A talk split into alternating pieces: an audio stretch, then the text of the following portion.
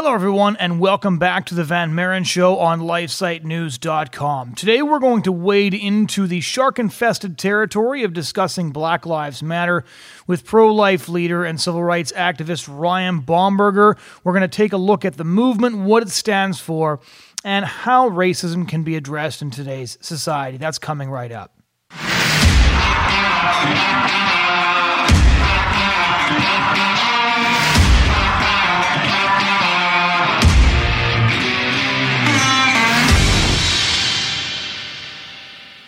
Thanks, all of you, for joining us. My name is Jonathan Van Maren, and today I'm going to be talking to my friend Ryan Bomberger. Those of you who have been regular listeners to this podcast will recognize the name because we've had him on the podcast before to have discussions uh, surrounding abortion, uh, for example, in the African American community. He has a, a phenomenal book called Not Equal, which kind of goes through his experience as a, as a black pro life leader, although the Radiance Foundation, of which he is one of the, the co founders, is, has a much broader mandate than just abortion. Just to read you a little bit from his bio here, he has a unique perspective of the innate nature of purpose. His biological mother was actually sexually abused, yet courageously gave him a chance to live and the beautiful gift of adoption. He was adopted at six weeks of age and grew up in a loving multiracial Christian family of 15. With siblings of varying ethnicities, he grew up with an appreciation for diversity. Ten of the 13 children were adopted in this remarkable family. His life defies, he says, the myth of the unwanted child as he was adopted, loved, and flourished. Today, he is an Emmy Award winning creative professional who founded the Radiance Foundation, a life affirming 501c3, along with his wife Bethany. He is a broadcast media designer, producer, columnist, passionate factivist, international speaker, and the author of the powerful book, Not Equal Civil Rights Gone Wrong. So, with everything that's been going on, I wanted to have Ryan on to kind of discuss what's going on with the Black Lives Matter movement. I wrote a column for LifeSite last week just laying out the fact that I believe the statement Black Lives Matter to be utterly uncontroversial, or at least it is for any decent and thinking person, uh, but that the organization specifically, the organization Black Lives Matter, I had a lot of concerns with that organization, especially due to the fact that they promote a lot of the things uh, that I spend a lot of time writing and speaking out against. Um, uh, Ryan mentioned this to me after we had already taped the podcast, but he said uh, that he forgot to mention in the discussion that the Black Lives Matter organization is run by uniformly hardcore pro abortion people. Um, support for abortion is considered a, uh, one of the tenets of, of this particular movement. And again, I distinguish between the movement, the organization, and the actual sentiment. And Ryan mentioned, he said, How can you say that, that Black Lives Matter when you are standing in solidarity with the abortion industry, which, as we know, has spent years targeting that community in order to make a lot of money off of the misery and destruction of preborn human lives? Uh, in that community. So Ryan Bomberger, I was very pleased that he uh, he agreed to come on the podcast again. Um, he's one of the best pro life speakers that you'll ever hear. Uh, his stuff is really important. You should really check it out. And he came on to have a discussion with me about what this moment means uh, for Christians, how we can kind of parse it through, whether or not we can support the organization Black Lives Matter, considering the things that it believes through a Christian lens. Some people aren't going to like this discussion, but at the end of the day, we we need to look at what's going on and we need to address injustice from a Christian perspective and adhering to Christian ethics rather than jumping on board with various bandwagons without figuring out who's actually driving those bandwagons first. So here is my discussion with Ryan Bomberger. Thanks for listening. All right, Ryan, uh, just to start off, what was your reaction when you first saw the George Floyd video? And I'll admit up front that I got to the point where he started crying for his mother, and I couldn't make it further than that. Heartbreaking, heartbreaking. Anytime you see a life snuffed out, I mean, um, unless you're you're not fully human, I don't know how you can't be moved. So that that was devastating to watch that and to see the almost the indifference of the officers who just didn't even respond to the bystanders who were yeah. begging and pleading. So I don't know how anyone could watch that and not just have their their heart just just ripped ripped apart by that. It was it was injustice in very visible form. It really was. So, so one one of the things I wanted to to really get into with you because I've I've been kind of frustrated by the response this last week because from my perspective, and tell me tell me uh, if you disagree um, or where your perspective differs. When this happened, about 90% of Americans were on, on the same team on two key things. The first of which is George Floyd was murdered and those who murdered him should be charged. Um, they should be arrested and charged immediately. And then secondarily, that looting and rioting is, is a terrible response to this, um, not least because some of the people that um, the protesters were claiming to stand up for those who are going to be most affected by this looting and rioting. We now know the death count um, has risen to at least a dozen um, by the past weekend.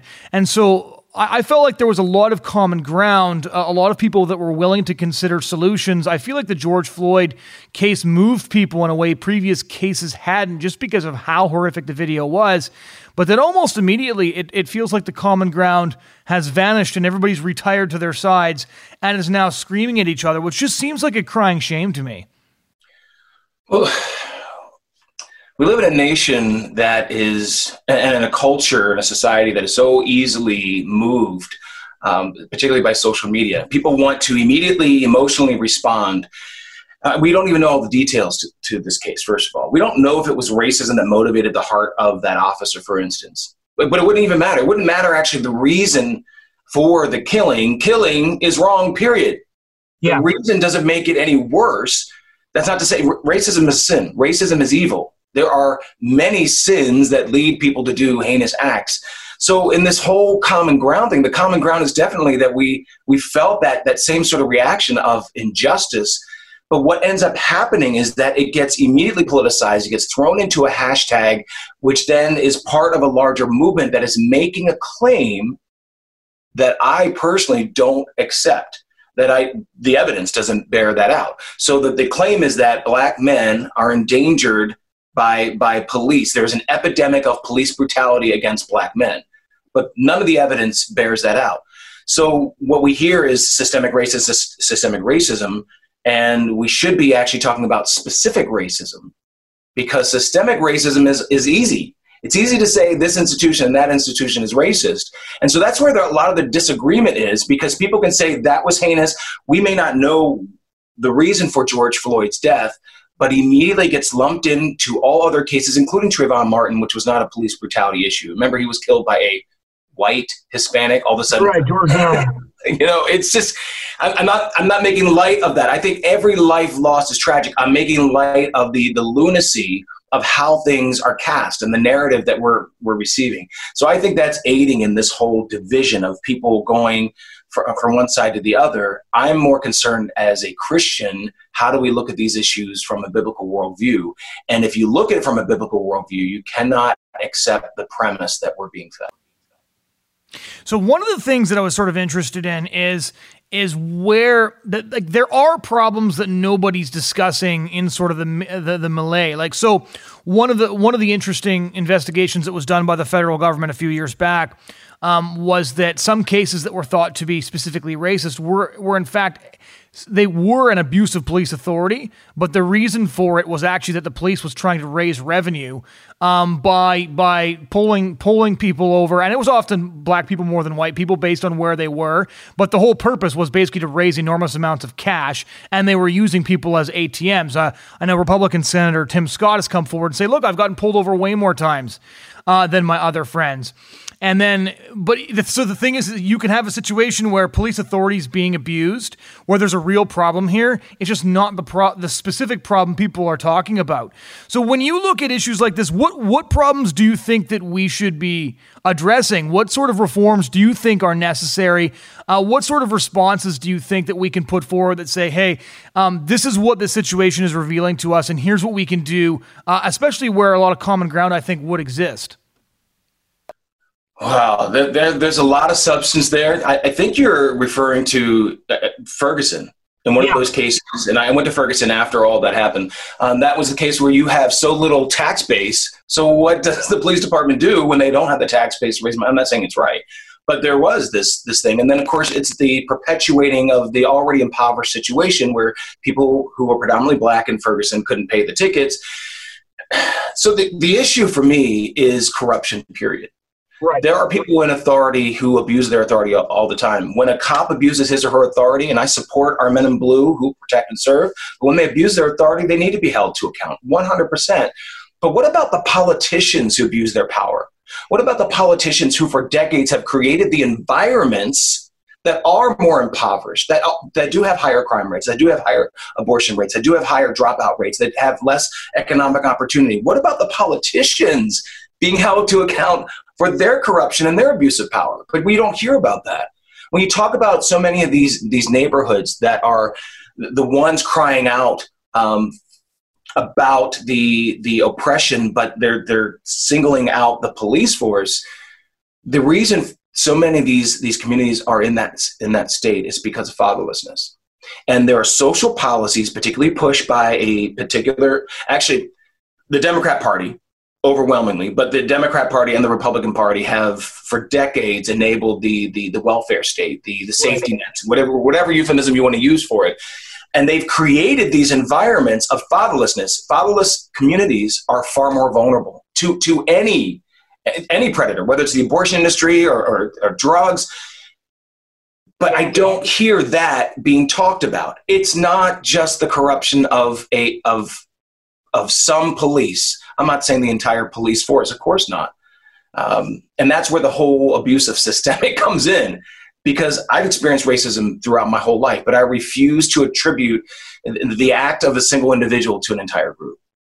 I won't do it. So, a lot of people are writing right now about racism in the United States and different possible responses to it. And so, I'm really interested to hear from you as somebody who has experienced it.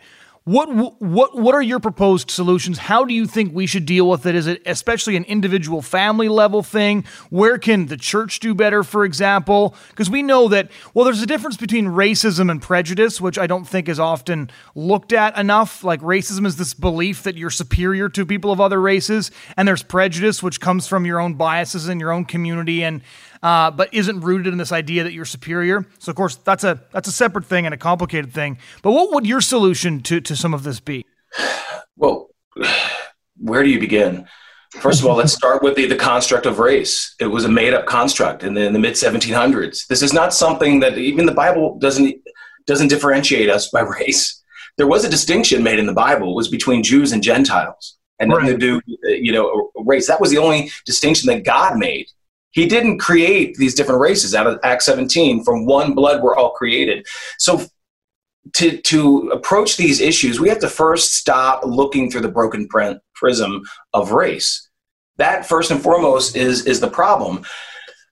Because then it, what, what ends, ends up happening is that racism transcends all other issues. And that's why it's okay, for instance, the Black Lives Matter movement with the, the Movement for Black Lives, which is the heavily funded uh, part of the Black Lives Matter movement, where it's all about Black power. The whole thing is about establishing Black power. The three founders of the Black Lives Matter movement um, said that we did this to spread Black power across the country. Well, that's not a biblical worldview. So the church, and I've been calling for this for years, the church needs to be the one leading on this and then lead on the conversation of what race is in the first place what race actually is and that that whole construct has never been anything but destructive it's never classifying us into different groups by race has never been a beneficial uh, and has never had a beneficial outcome.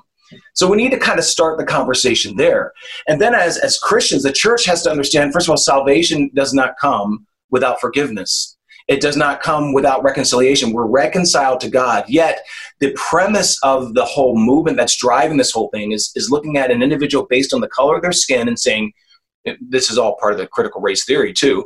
Uh, two groups: you have the oppressed and the oppressors. If you're black, like me, or brown, you're always in the oppressed group, and if you're the white person, you're the oppressor. You're not going to have the constructive conversations. You're not going to have the transformation that's needed when your your premise, your starting point is that. So when we talk about how do we how do we address the issue of racism, we need to talk about race itself Right. Of course, we denounce racism, we denounce the sin of racism. But we cannot fall into this trap that everything is racist. Apparently, now it's racist to say all lives matter. I don't know if you followed the, the story of the Sacramento Kings sports uh, commentator who was fired because he was asked on Twitter, "What's your take on uh, on the Black Lives Matter movement?" And this white individual said, "All lives matter!" Exclamation point! Every single one, and he was fired because it was considered racist. So, man, if we can't even have conversations about what actually racism is, we're going to keep going back to the same starting point. This is what I feel. Since Ferguson, we're still having the same conversations. We're still ending up at the same starting point. Why is that? Because the church is not leading. A secular worldview and a secular movement that has no forgiveness, no reconciliation at its heart is leading it. And that's why this thing will continually be cyclical until we embrace a biblical worldview about race, about racism, about how we regard one another. We're to, to love one another. It doesn't have a, there's no asterisk there that says, oh, if you're the same height, or if you're the same socioeconomic status, or if you're the same skin color. That's why we keep having these repeated sort of conversations and we can't break out of them. So here's one one question I really wanted to ask you because one of the things that I really understand, history is my background. That's what I went to university for. I'm very interested in my own family history, which, as my last name indicates, is is Dutch initially.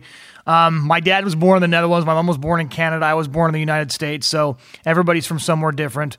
Um, but knowing how much my Dutch heritage informs the way I think, uh, you know, the lens through which I look at a lot of different things, I always I interviewed a George Walker. He was the first African American to win the Pulitzer Prize in music a couple of years ago, just before he passed away. He was 95 years old, and he told me about hearing uh, stories from his grandmother who had actually been a slave on a southern plantation. And I remember asking him, like, what did she tell you? And he said, uh, she said they did everything but eat us. And I was talking to him, right? There was one degree removed between between what she'd experienced and, and him telling me this story. And if I look at, at some of the anger and if I look at some of the context for what's going on, if I was a young man today and my, my, my dad had been persecuted under Jim Crow, my grandfather, my great grand uh, grandfather had actually been a victim of the, of the slave regime, I can imagine that history giving me a very different view of the United States than the one I now hold. So, what is the way forward to to honestly address the fact that yes, it's been well, what was the Voting Rights Act, 1965, Civil Rights Act, 1964? Yes, it's been been it's been over half a century. Um, but there was there was 350 years of oppression. So how do you have an honest conversation about the history, a recognition that people are informed by their family history and the experiences of their family members, especially many who would still be alive, while not falling into the trap that you referred to? How do you do both of those things? Well, I use examples from history. Uh, look at Frederick Douglass. Frederick Douglass was actually a slave. He was one who actually experienced the kind of oppression that we're talking about, you know, 400 years removed. Uh, I'm not saying that hasn't had an impact. It obviously has had an impact on America. But here you have Frederick Douglass, you know, former slave and abolitionist, who spoke about those who fought hardest for his freedom. He praised the white man. He praised his white brothers and sisters who fought for him and actually died for him. So if someone who was a slave can thank those of a different complexion of skin and consider them brothers, how can't we in 2020 have a, a, a similar uh, worldview, a similar take on this thing. This whole thing of this generational sort of, of, of anger and resentment and trauma is perpetuated because we don't forgive. And we know in our individual lives, when you don't forgive somebody, I mean, that can carry on, that bitterness grows and grows. Right. But what we're doing is, I mean, if MLK and civil rights leaders could talk about the beloved community, could walk hand in hand with their white brothers and sisters, uh, who, by the way, slavery slavery would not have been abolished without white people who believed that we were all created equal. The civil rights movement could not have happened if there weren't white people who walked hand in hand with people of my complexion and, and even darker, if they didn't believe that we were all created equal. But yet, today we hear a lot of this this anger and this bitterness and this this sort of re, recreated narrative that white people have never been our advocates and it's a false narrative. So of course this this this bitterness and this anger and this revision of history is going to fuel even more confusion and more chaos. And we're seeing this play out. We're seeing this when, when, when, we're told that police, for instance, the police are nothing but the KKK dressed up in, in uniform. Well, yes, there were racists who, who joined police forces. There are racists that joined banking institutions. There are racists that joined, you know, university systems. I mean, if, if that's kind of the, the gauge, we're, we're in trouble because people who are sinful, which is all of us, are in every facet of, of life. But uh, I don't think it's helpful to constantly use the past to justify the present. Can I give you one perfect example? Here in where I live in Northern Virginia, the NAACP chapter president, Michelle Thomas, made this remark in response. She was asked the question, well, Do you denounce the, the, the riots? What's your take on, on these riots that are happening along with the the protests. And she said, if you think these riots and the looting and the violence is just in response to the single death of George Floyd, you're missing out on 400 years of slavery and oppression. You're missing out on 400 years of white feet on our black necks. Really? So here you have someone who's justifying all of this violence. At what point does this ever stop?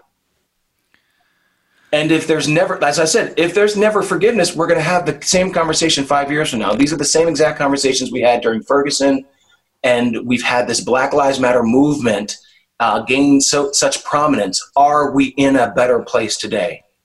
Did you watch the documentary on Ferguson, um, Whose Streets, that covered the protests just following that? Was that the the beat?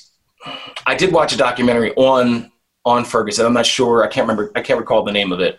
Because one of the things um, that I've, I've so I, I kind of try to stay in my in my field when I'm writing on issues like this, and one of the things that I wanted to note was the difference between the civil rights movement and Black Lives Matter, which it's presented as sort of this this natural progression from civil rights leaders to to Black Lives Matter. But regardless of MLK's per, personal life, and regardless of what you think of, of, the of the theology of some of the major civil rights uh, um, leaders what is true is that the civil rights movement was a movement founded by pastors operated out of the churches that used Christianity to appeal to America's collective conscience and, and, and, basically hold America to account for the way they were failing their own Christian principles, which is why MLK's speeches were packed with, you know, spiritual songs, hymns, quotations from the Bible. He did that because um, he wanted to present, he wanted to appeal to a value system that both a racist segregationist and an angry sharecropper could have in common, and that was Christianity. He could accuse a segregationist of, of being inconsistent with the values he himself claimed to hold, and, and, and it worked. Um, and now we have Black Lives Matter, which I want to ask you your take on because they don't have a, a Christian worldview, and in fact, they have an anti Christian worldview. And I'll emphasize here again for those who are going to take me out of context Black Lives Matter, the organization specifically, not the sentiment, which is, is, is obviously held by any decent person. Um, and, and so this distinction between MLK, like the violence aside, between MLK and Black Lives Matter is very stark. You've written a lot on this, um, and you've been you've been very vocal in pointing this out. Tell us a bit about Black Lives Matter and why and why you oppose it. Because I'm getting a, a, lot of flack. A lot of people are getting a lot of flack just for saying, "Look, um, I'm not going to get on this bandwagon because of who's driving the vehicle." Uh, we're all supportive of peaceful protest. We're all supportive of injustices being in- addressed by justice.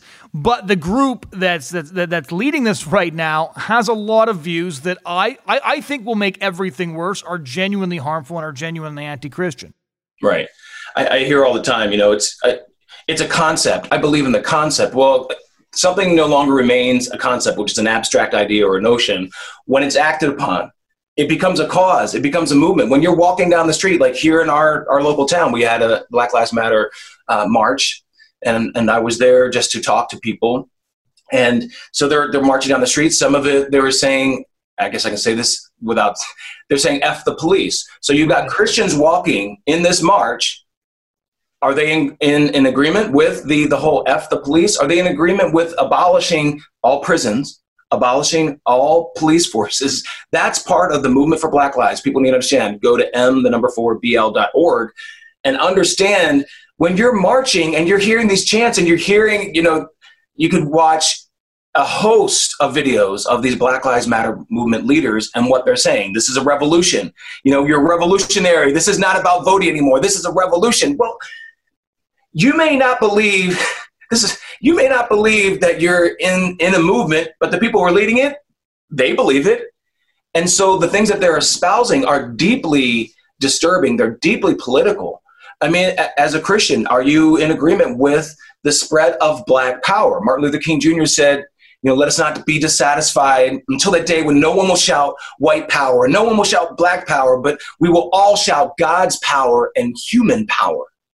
See, to me, it's no different today than it was during the 60s because there were two radically different worldviews that were present there. You had MLK, who, who supported nonviolence, and he denounced the Black Power movement. Then you had Malcolm X, who was all about Black Power. He was pro, you know, he was pro segregation, he was anti integration, he was pro violence. I mean, no denying. And he spread so much of the, the, the racism from the Nation of Islam. There were two radically different worldviews. They had the same goal of racial justice but radically different approaches.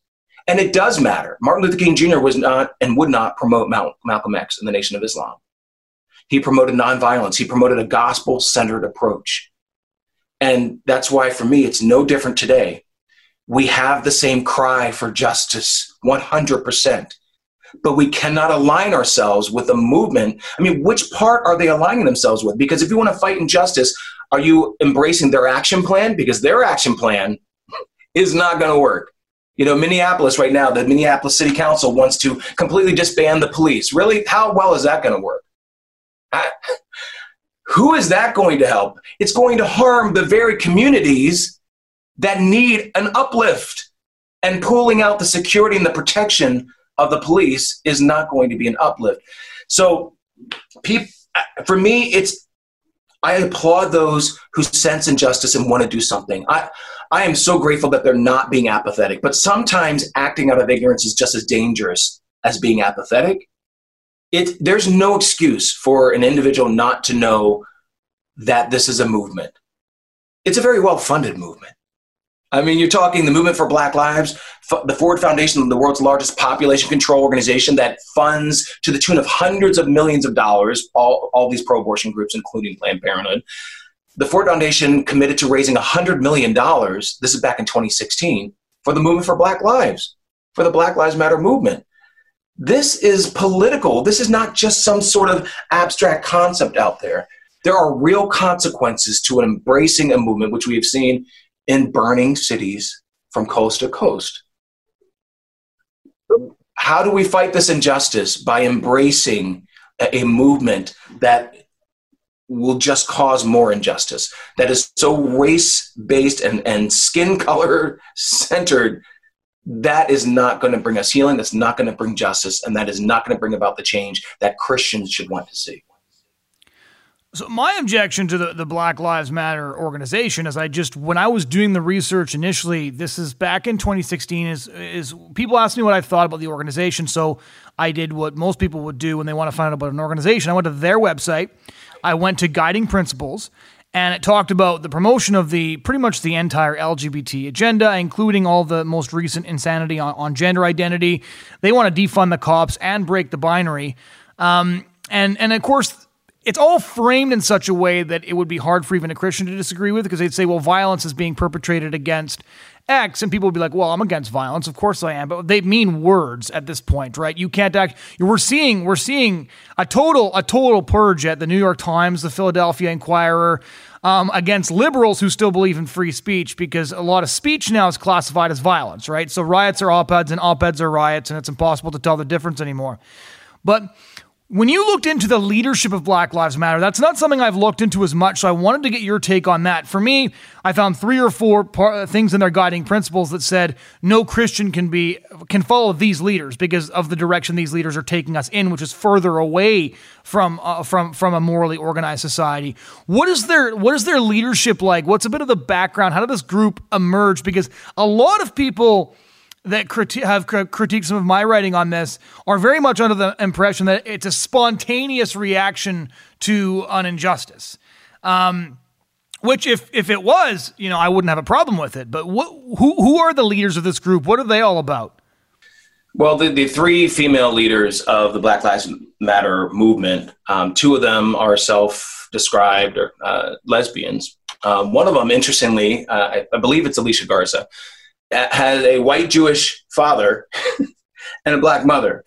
But of course, this is what happens when something is race based. You only identify with a particular color. So she only identifies with being black. That's the whole black power. So their whole background, um, well educated in the sociology, some of their, their majors, their their whole thing is that um, the Trayvon Martin was that that whole incident is what spurred them on to say, and I believe it was Alicia Garza's um, post where she, at the end of it she said Black Lives Matter, and that's kind of how the hashtag was born. Right. These are three women who don't espouse any kind of adherence to to Christianity. Um, in fact, there's there's there's a lot of spiritualism in there, but not Christianity. So from the get go, you've got three individuals who don't embrace a Christian worldview whatsoever. And as they explain in the About Us on the BlackLivesMatter.com website, they saw this as a catalyst for spreading Black power around the country. Well, Black power didn't work in the 60s to bring people together. It's not going to work in 2020 to bring people together. And so uh, the, the background is you, you've got three you got three incredibly intelligent women, passionate women who understand that it's not about a singular issue. It wasn't just about Trayvon, because you can see in the expanse of all of these issues, they realize we have a vehicle to carry all of our idea, our entire ideology, all in, in, in one place, and that's the Black Lives Matter movement.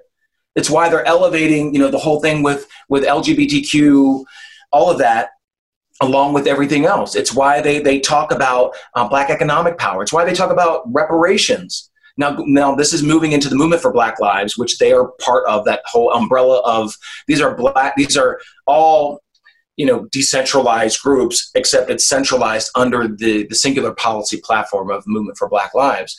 And that's why they can call for reparations. But they're calling for reparations for instance not just for people of my complexion but people who are undocumented immigrants as they put them that they deserve reparations. What? They were not enslaved. So to understand to understand the movement you have to understand the worldview of those who are leading this movement and when you have a worldview that is so broken, that is so enmeshed in a deeply political leftist black, na- it's just black nationalism regurgitated, Jonathan. It really is. That's all it is. Um, I think if you were to look at these things and you were to be honest with yourself as a, as a Christian, you would say, wait a minute, the foundation isn't right. But yet, you're not hearing that from so many churches. So many churches who are genuflecting, which the only person you know we should be bowing down to is, is God, but they're all genuflecting to a movement that they seem to know nothing about, and that's that's deeply disturbing. And we're seeing it, it leads to disastrous consequences.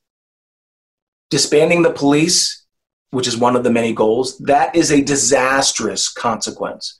Martin Luther King Jr., when he's asked about rioting, he said he understood where that cry was coming from. He understood, but in the end, he said it is immoral. Because in the end, who does it hurt the most? The very black individuals who are crying out for justice. So, well, that always drives me nuts. Is is the most heartbreaking videos coming out of the protests were these these African American business owners and homeowners that were were just were crying as as what they built got destroyed. There was one guy, a, a black guy like my age, who said, "I did everything right. I broke I, I, broke the abusive cycle. I got married. I got a job. I work on my work truck every night. I got a couple of kids. I did everything right, and they burned my house down." Um, and then there was all those the videos of protesters trying to stop the interlopers from coming in and, and, chucking bricks. Those those videos were also really really hard to watch. I always thought these Antifa people wanted to make make a real statement. Why didn't they burn their own house down? Right, like riot in the suburbs then or something like that. Because if you need to make a statement, then I think that in order to illustrate your commitment, you should be destroying stuff in your own neighborhood rather than trucking you know across state lines to go somewhere else. Um, because apparently the pandemic is over and and go destroy that stuff.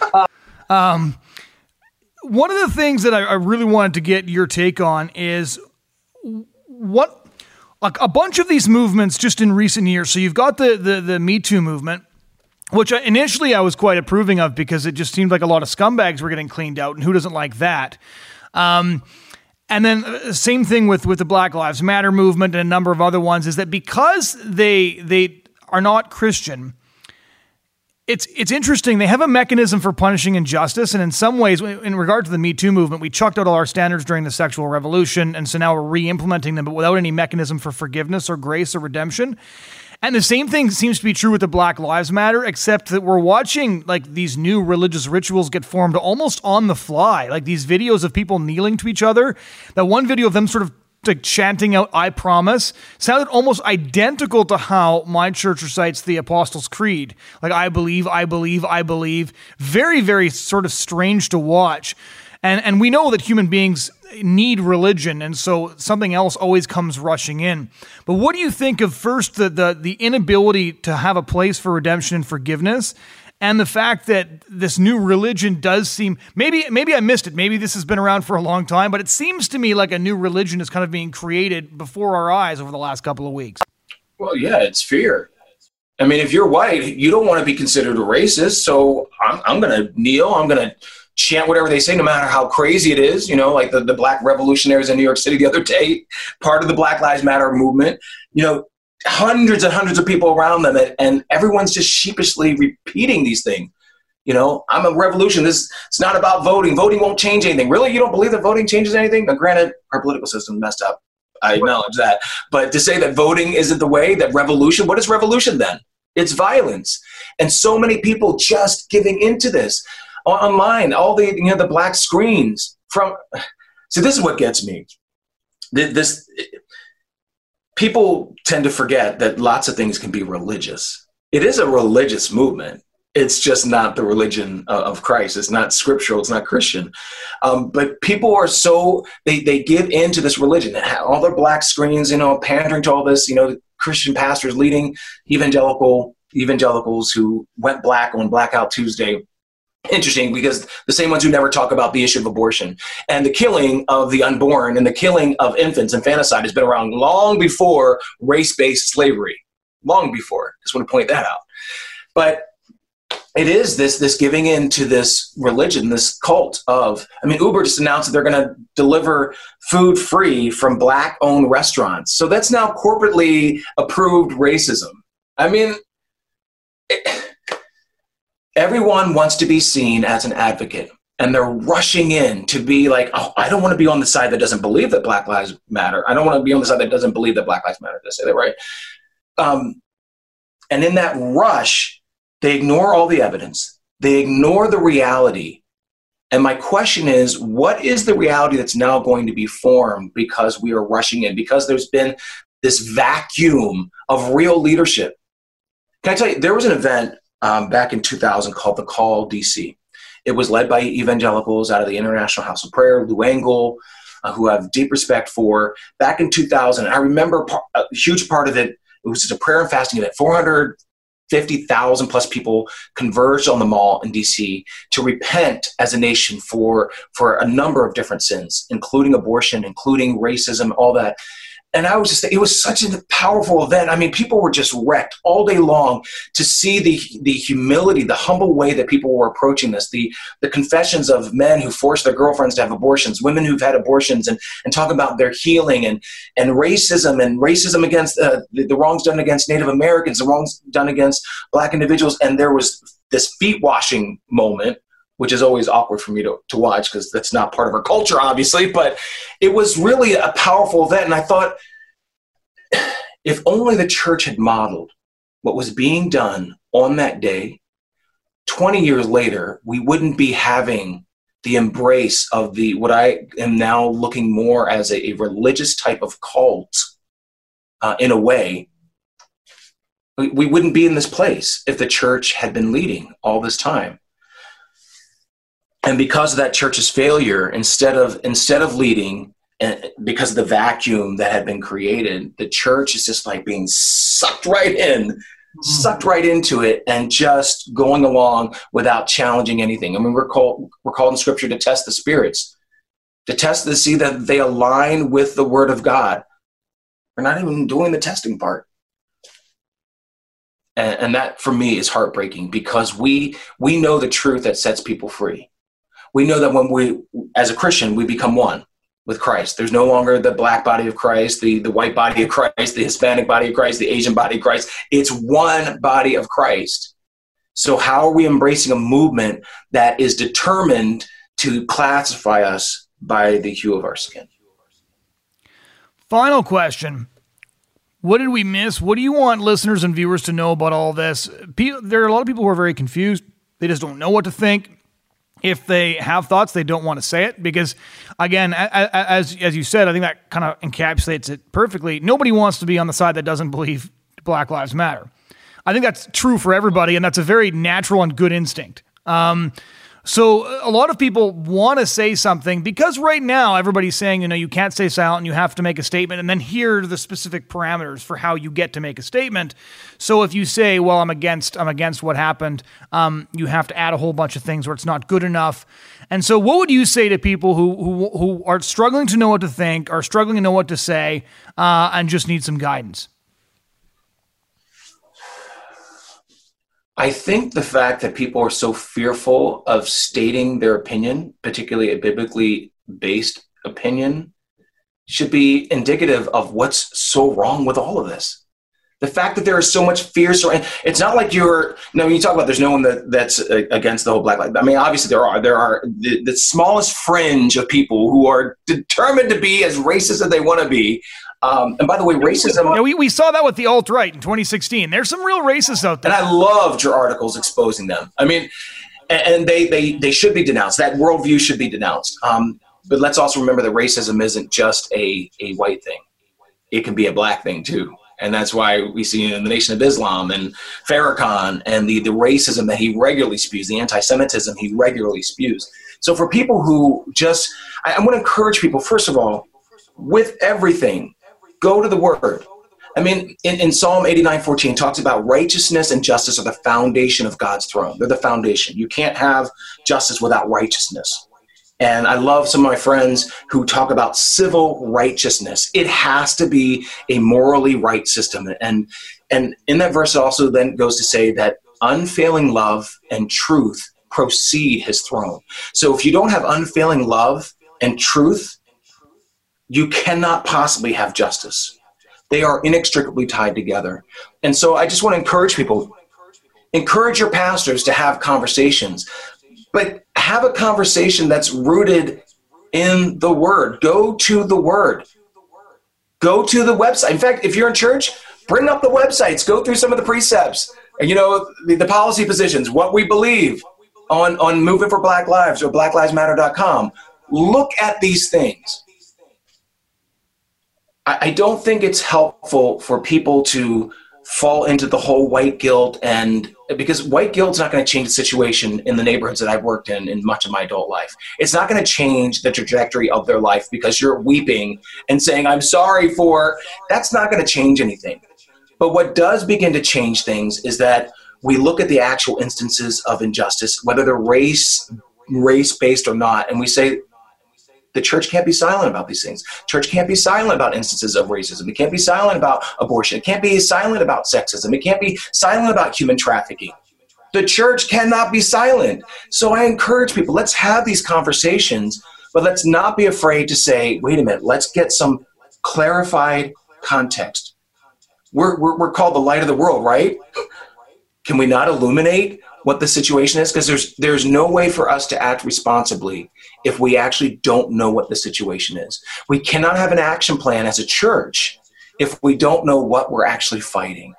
And so I want to encourage people, do your homework. Read some of the articles written by Jonathan, read the articles written, you know, the Radiance Foundation to understand the context and engage in a conversation that's going to lead to wholeness, healing, forgiveness, and then transformation.